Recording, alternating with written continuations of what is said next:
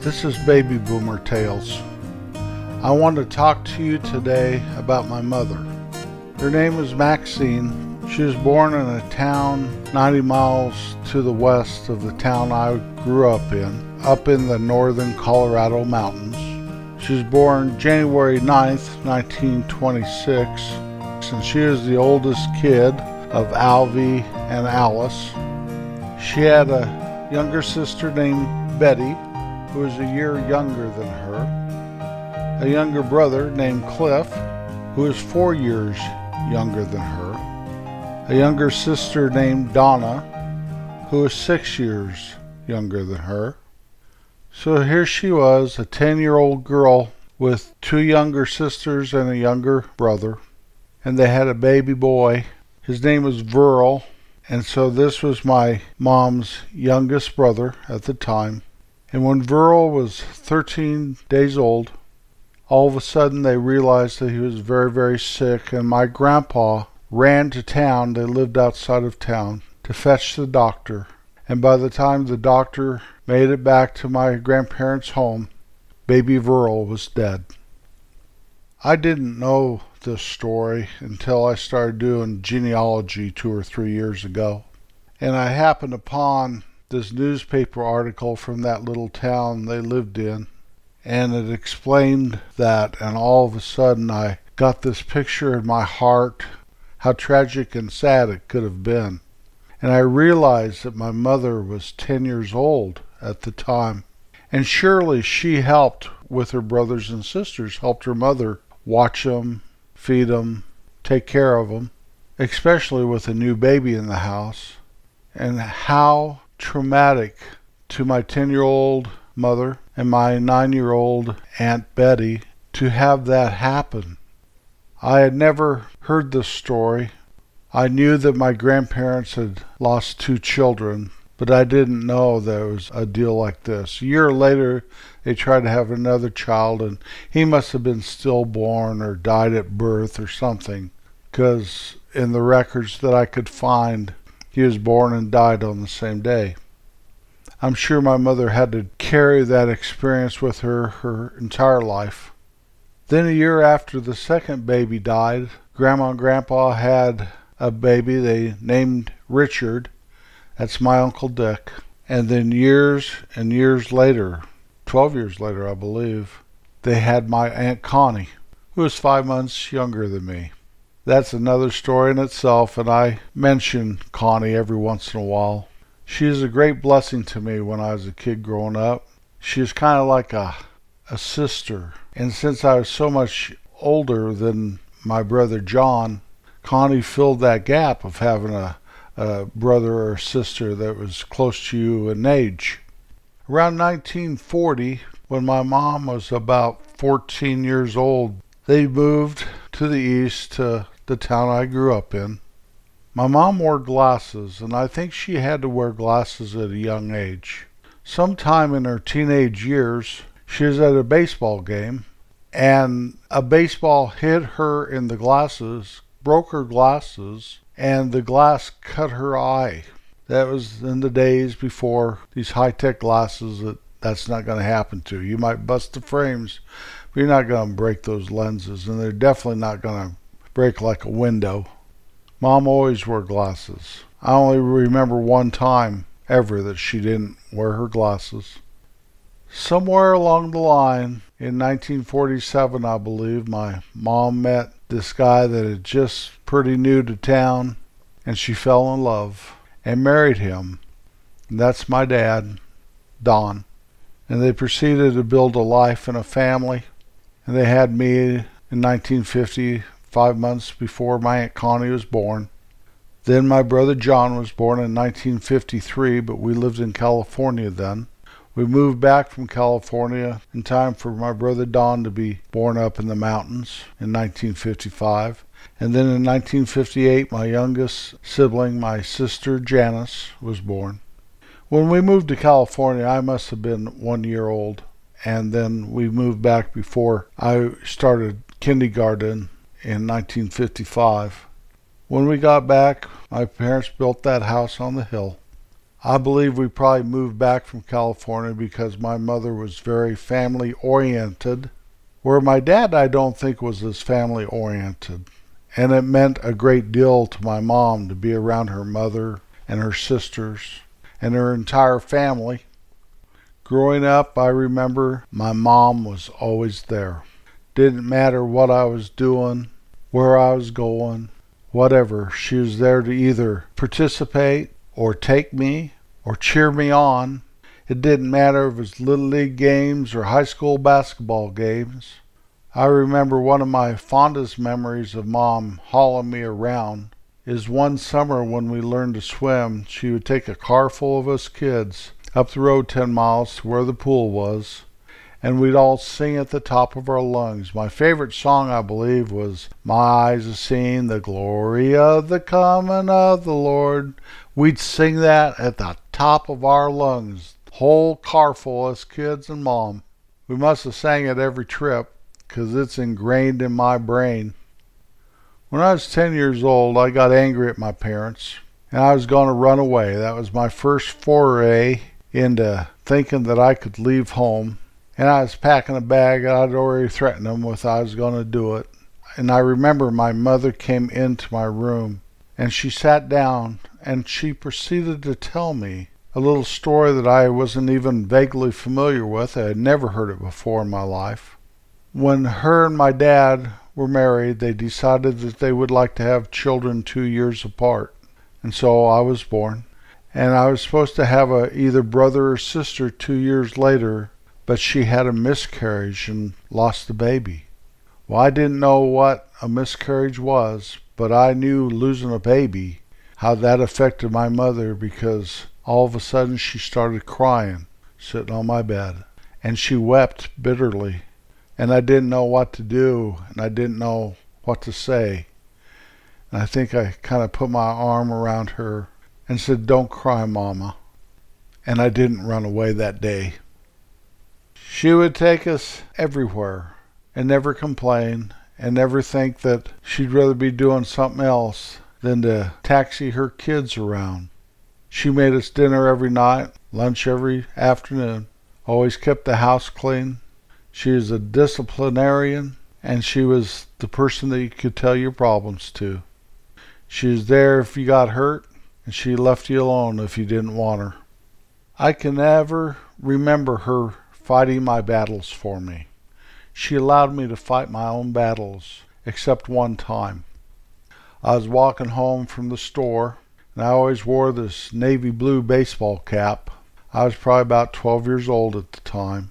And out of nowhere, there were two older boys that were, they were both much larger than me. And they stopped me. They started kind of, well, what you got? You got any money? Got any gum? What's this? What's that? And the next thing I know, they had my ball cap. This ball cap was one of my most prized possessions. I wore it everywhere. Whenever I went somewhere, the ball cap was on my head. The only place I did not wear it was in the house and at school. And so then all of a sudden it was a game of take away and you can't have it. I'd go up to one of them, they'd chuck it over to the other one. It kind of got a little rough, and finally I broke into tears. Then the fight was on, and through the scuffle, my baseball cap ripped right in half. And I cried, and I went home, and I must have been inconsolable. And next thing I know, my mom called those boys mom. I think those guys have held that against me all my life. And I really wished my mother wouldn't have done that, but I never had a problem with them ever again. The only time my mother fought my battle for me. I think she saw that I fought as hard as I could and I lost. And I lost a precious thing to me. And it hurt me down into my very being so much that it brought up something in her that she had to protect me. Now I know she always had my back, and part of her great, deep, fierce love for me was to let me fight my own battles and grow up without being attached to her apron strings. But that was the one time that I don't think she could just sit on the sidelines and watch her little boy become broken and lost. As I grew older and I started going out with girls and going out with friends and coming home later, I remember when I would get home, my dad would always be in bed already, but mom was waiting for me. And it wasn't check on my curfew, although if I was late, I would be reminded of that and we talk about that. But she generally interested in what I had to do, who I was with. Did I like that person? Did I like that girl? Was this guy a good friend? She would ask questions and we would sit and talk sometimes for an hour, hour and a half after I got home. I never felt threatened by our conversation because it was conversation and not an inquisition. And it always made me feel like there was somebody there that I could talk to if I had to talk to somebody. Unlike my dad, who was very intimidating as far as approaching with any sort of questions or problems at all for me. Maybe that was just me. Maybe that was a little bit of me and him.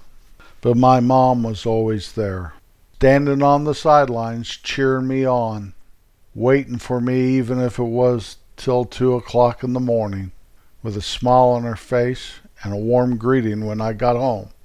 As wild as I got and everything, it was not because of her. That's all on me.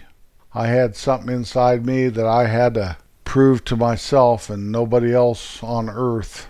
And as hard as it knocked me down, Mom was there for me. There's a lot of times in my life I showed her no respect. I showed her little regard. And I know she just wanted that to be like when I was small and would say, Mom, give me your hand. Don't leave me. I know we all must grow up and we all must leave our mothers, but never in my heart. Never ever in my heart. In 1992, my mom had a serious stroke. She had talked to me on the night before by phone. They had found a lump on her breast or some something and she needed to have radiation and the next day was supposed to be radiation and she was very apprehensive about that and I told her that it'd be okay and no big deal mom it's fine just follow what they say to do.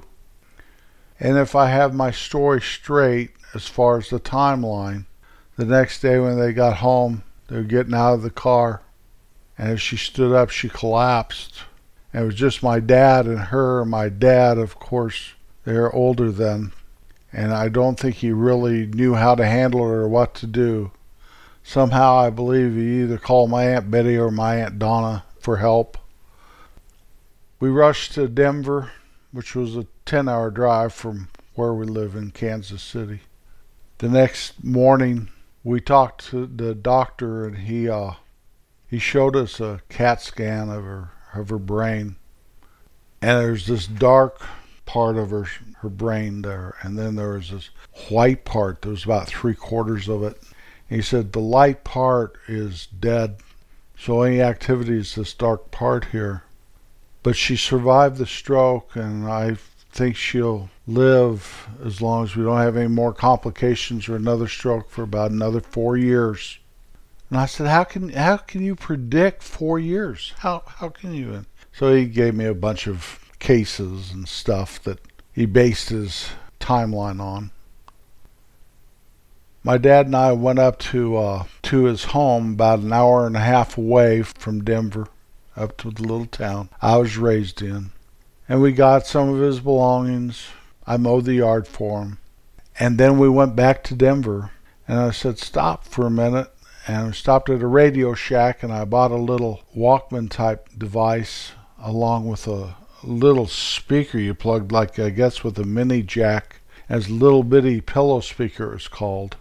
I'm amazed they even had that technology back then. And I put some Bible scriptures from a cassette tape in that Walkman and put it by her pillow for her to hear. I don't care if she's conscious or not, I know she heard him. We stayed there for a few days.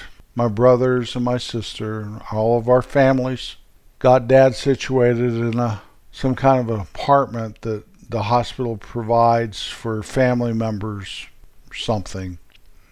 Finally I had to go back to work and I remember driving driving off, my girls and my wife and I waving to my dad. That was the last time I ever saw him alive. He tried to take care of mom as she recovered enough to go back home instead of putting her into a nursing home or anything. And it ended up killing him. I think that is an admirable way to go. About four years later, I got a call from my sister in law saying, Your mom's dying. You need to come.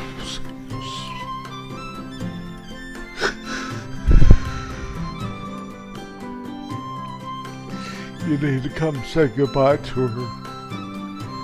So my brother Don drove from Alabama and stopped and picked me up, and we drove out to western Colorado to a town next to where my brother John and his family lived, where my mom was in a nursing home then.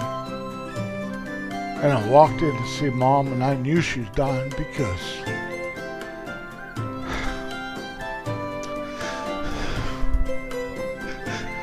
she wasn't wearing her glasses.